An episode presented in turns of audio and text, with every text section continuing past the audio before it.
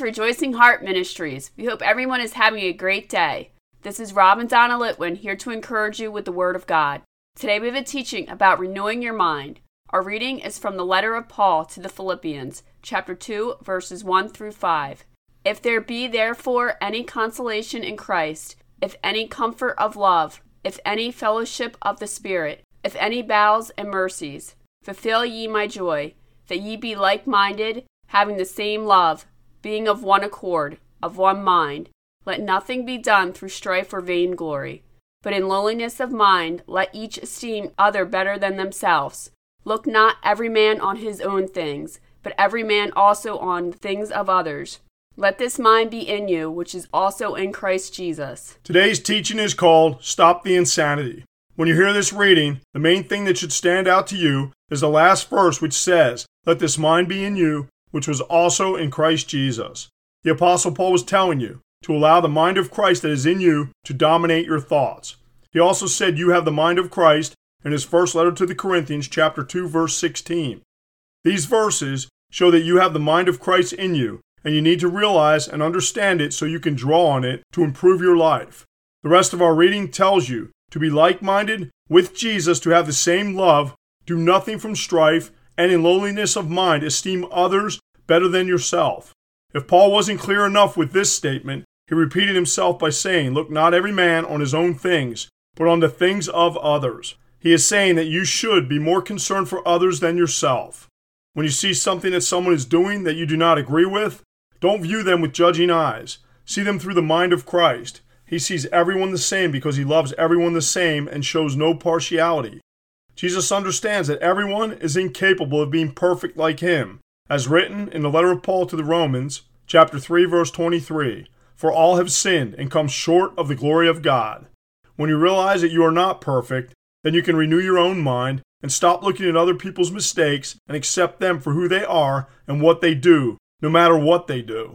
This is how Jesus has always been, which you can see in the letter to the Hebrews, chapter 13, verse 8. Jesus Christ, the same yesterday and today and forever. Jesus never changes which means he will always be perfect and he will always love you just as much as the day he created you and just as much as the day he died on the cross for you and rose again. His love for you is perfect, and there is no wavering in it, no matter what you do. He loved you when he suffered for all your sins, and he still loves you today, the same way because he never changes. With all this information about how much Jesus never changes, we can learn a lot. We have the mind of Christ, but how many people can say they exercise this potential in their daily life? I know for many years I couldn't, because my perspective on life was all wrong. A huge verse to help you change the perspective you have for your life is Romans chapter 12 verse 2. And be not conformed to this world, but be ye transformed by the renewing of your mind, that ye may prove what is that good and acceptable and perfect will of God. This verse from Romans tells you to change your thinking. Stop doing what everyone else is doing Renew your mind to start thinking like Jesus, and you can prove what God's good, perfect, and acceptable will is for you. God's will for you, as you heard in this reading, is to put others in front of yourself. When you do this, you will see that God has a perfect plan for you, as written in the book of Jeremiah, chapter 29, verse 11. For I know the thoughts that I think toward you, saith the Lord, thoughts of peace and not of evil, to give you an expected end. God has an expected end for you. That is only good but He will not force this future on you.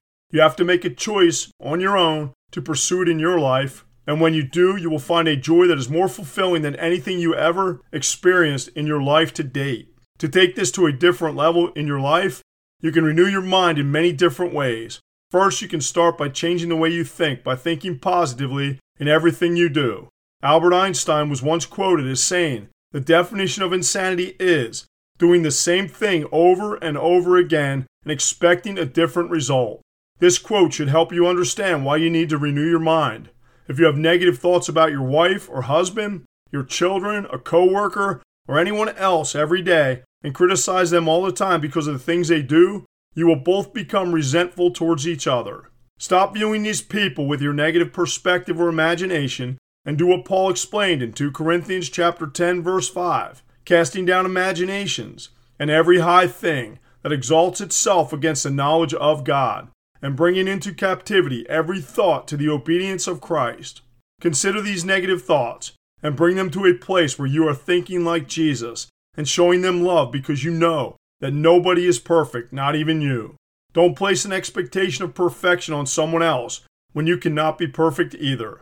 Take these opportunities and thoughts and try to love them as Jesus loves them. Try to put these people before yourself. Love like Jesus loved you, and you will see all these negative things diminish in importance in your life, and all your relationships will improve. You will realize that your expectations were the problem, not the faults of the other person. Then, when you change these expectations, you will see much more joy in your life. Another example of this insanity today is someone that hangs out at the bar every day and wakes up every morning miserable with a hangover. At some point, you need to renew your mind, get sick and tired of feeling awful from your lifestyle, and decide to change yourself. As your day goes on with this miserable hangover, you start to feel better, and then you decide that you feel better and you do it all over again that night. This is insanity because you will wake up the next day and feel that same awful feeling again. Although this is only two examples here of changing your perspective and renewing your mind, these apply to everyone because everyone has something in their life they continue to do knowing they shouldn't be doing it. Stop this insanity.